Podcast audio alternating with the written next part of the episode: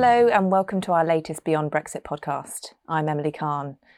Regular listeners, or listeners who've seen one of our recent Beyond Brexit webcasts, will be familiar with the dulcet tones of Michael Moore, our senior political advisor here at PwC, former, or as we like to tease him, recovered politician.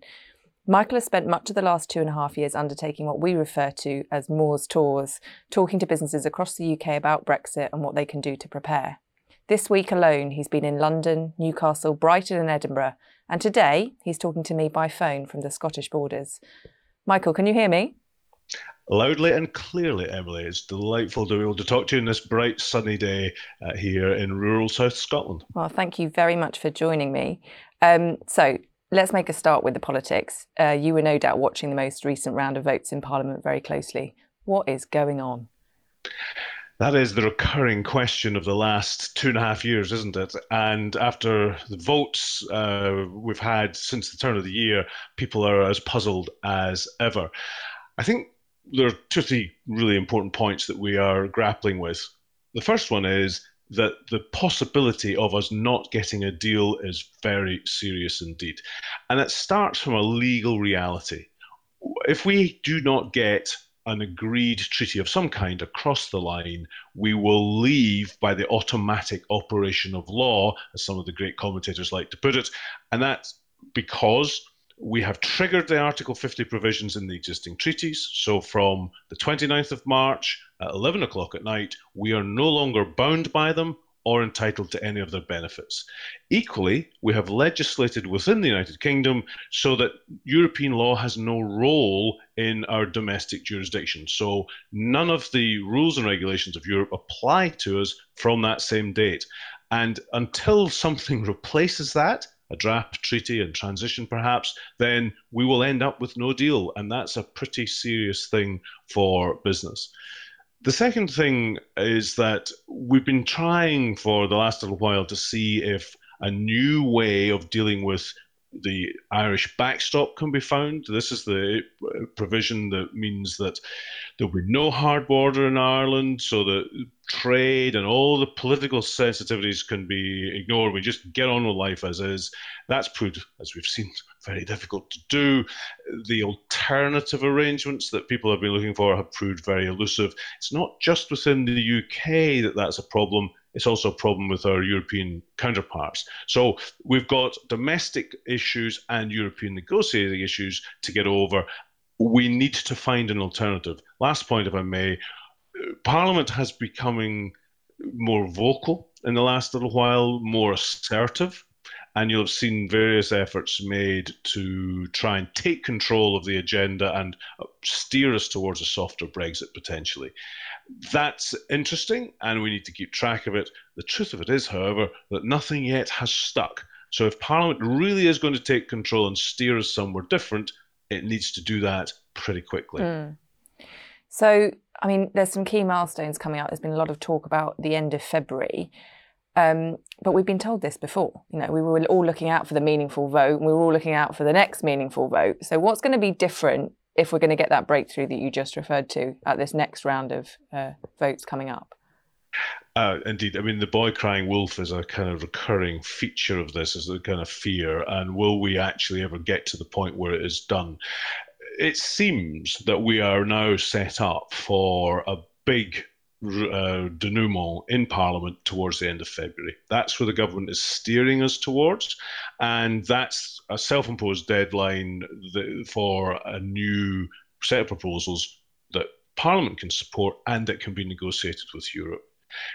Is this any different to the rest? Well, kind of in the sense that the end of February is only four weeks from us leaving the European Union. So, at what point does the cliff edge looming into view concentrate minds? And I guess why people think this will be different is that if the Prime Minister's strategy of delivering something slightly different on the backstop, combined with really making people face up to the possibility and the reality of no deal, is going to have impact this is the moment it will come to pass. Having said that, the actual meeting, final meeting of European leaders, isn't till the middle of March or even later. So uh, it might even dribble on beyond this. Mm, okay. which I know from the clients that I'm speaking to is is very unnerving at the moment. I mean, I, I introduced you by describing your tours around the country. What, what's the mood out there? What are you hearing from businesses at the moment? It's really interesting. I, I think we've both seen a, a, a, an interesting journey that our clients and, and, others we've been talking to have gone on over these last couple of years. Kind of uh, initially a bit of shock at the decision, then engagement, then thinking, hang on, there's too much. Uh, that could be done here. There's too much uncertainty, too many options. Mm. There's a lot of time, uh, and frankly, it's not it's not on my radar as being a, a, a Brexit is not causing me problems in the day job. I think we've both and our other colleagues seen that the last few months people have dropped the idea that there's not enough time. They've seen that it's, it's kind of imminent. Uh, they have perhaps begun to realize that the range of outcomes is narrower than it was but they're still nervous. And I think that the, the staggering thing um, is that for a long time people did say it was too soon to be doing anything. Yeah. And actually somewhere in the last couple of weeks it moved to being too late to do anything. Yeah. Um, I don't know if you know which hour of which day it flipped from too soon to too late. Uh, uh do you care to speculate? Well, I, I think it was about the 50 day mark for me. That's when I noticed that conversation change. 50 days to go, suddenly people started saying it, it felt too late. And actually, I'm really glad you brought that up because um, since you and I first talked about that, I've been working on a sort of to do list, if you will, for businesses who are feeling like it's too late. Um, can I run that past you? See what you yeah, think? please, because I, I, I think it's really important that people are actually focused on realistic things they can do. So go for it. Okay, right. So, first three things on the list then. This is consider this like the groundwork, if you will. So, the first is moving from kind of risk analysis and mitigation planning into business continuity planning of the kind that you would do for any other type of shock. So that's understanding on day one who's on the hook for different types of issues that might materialize and who's going to do their day job whilst they're on the hook dealing with that. And understanding how you're going to make decisions quickly to release resource if you need it to and escalate things. So you can sort all of that out now so that if you need to, everybody knows what they're doing. Secondly, then proactively engaging with your suppliers, your customers, other stakeholders. I mean, we're all in the same boat here, but if we can all be clear with each other what we're expecting from them and them be clear about what they're expecting from us, we've got a good chance of everybody having kind of more solid assumptions and being able to work productively together in, in a disrupted scenario. And then the last point, um, I feel really strongly about this one, is communicating with your people. When I when I work with colleagues here across the firm, because as you know, Michael, I'm leading our own Brexit preparation uh, program here people are really worried about this. Like they're really personally worried about what this means for them. And I'm not talking about EU nationals worrying about their citizenship, which is really important, but all of us are worried. So reassure your people and equip them to reassure your clients or your suppliers or whoever it may be that they deal with as the face of your business. So that's my first three. What do you think of those?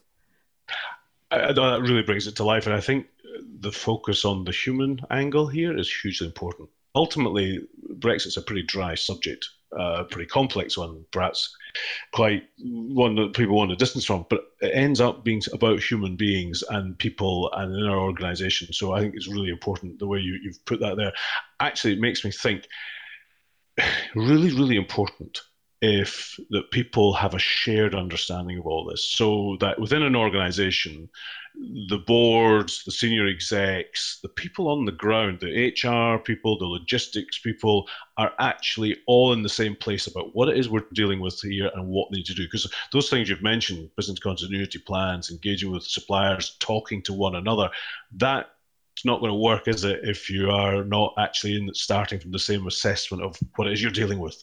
Another thing I've been saying to people, and I know we've discussed this a lot with our clients together, is the need to have it all wrapped up in a plan. Um, and of course, when you get into plans, you can get into an awful lot of detail. Yeah, and I agree. I I see a lot of clients that are feeling like the to do list is too long to grapple with, so do none of it. So I've been trying to think about, you know, if there were just three things that you did on a to do list within that plan, what those would be. So for me, like looking at your supply chain, hugely daunting for, for organisations with complex supply chains. So just look at April. Just look at the shipments that are arriving or that you're shipping to the EU, the EU in April. Who's going to be filling in? And we've seen the government announce some simplified customs procedures. So who's going to be filling those in? Where's the data coming from? And just making sure that just for the month of April, you've got that sorted. Same thing for travel. Who's going to the EU? What are they doing there, the types of activities they're doing, the kind that would be subject to work permissions, do they need to go at all? Just getting a grip of that, just for that first month of April, even if it's just a temporary process, just getting a grip of that piece.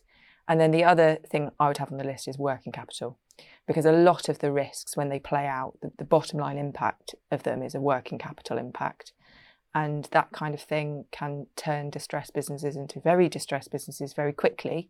Um, so understanding where the threats to working capital lie, looking at payments that might be delayed because the delivery is delayed or because your customer's in a difficult position to pay, and looking at what you can do to protect yourself if that becomes the case.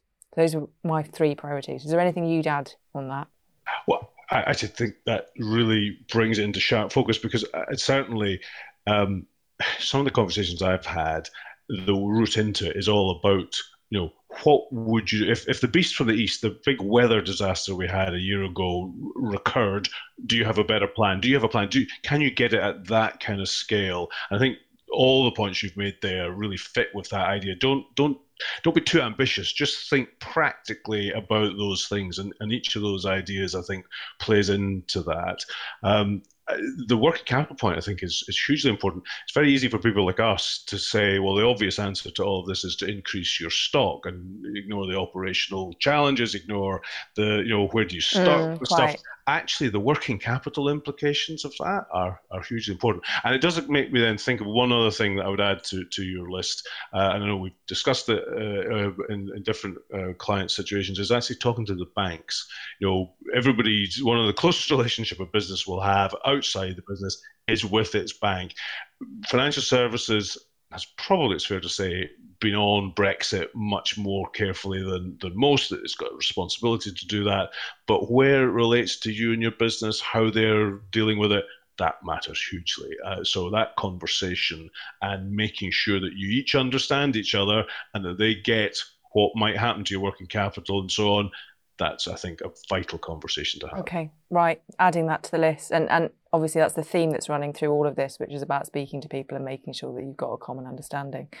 Um, so, listeners, I'm going to write this list up, and you'll be able to find it on our Beyond Brexit website, as well as a wealth of all of our other insights at pwc.co.uk forward slash Brexit. Um, nearly at the end of our time, Michael. So, final question to you. Um, you know, I love these. Time for a Brexit myth bust. What's one you've been hearing a lot recently that you'd like to get us all straight on? I'm slightly amazed at this, but the number of people who say that this is just the latest version of the millennium bug, that it isn't going to happen, a deal will be sorted, and therefore it'll all have been a fuss about nothing. I think that is a huge, huge gamble for people to take. I don't think the comparison stands as a starting point. But the critical thing is no deal isn't just a possibility, it's a pretty serious possibility. Mm. And I don't think people will want to look back afterwards if we didn't get a deal and think, I did nothing because I thought that I didn't have to take this seriously. So I think that treating it seriously, not allowing yourself to just to treat it as a millennium bug, is hugely important. And anyway, any work that's done now is going to prepare people for the next phase. Because when we get across the line with the deal, which I still hope we will, we will then have a couple of years to contemplate how a new relationship with Europe is going to change our existing trading patterns and our business models. We need to be on that. So let's get at it, let's keep focused, and let's hope a deal is done, but not let off our energy and our focus when it's done. Absolutely. Thank you very much. I, I couldn't agree more with, with what you just said there. Um, and that's all we've got time for today. So thank you, Michael. Safe travels as you continue with your tours around the country.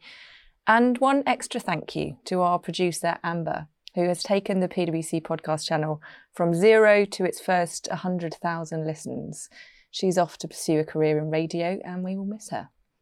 But I and the rest of the team will be back very soon. Bye for now.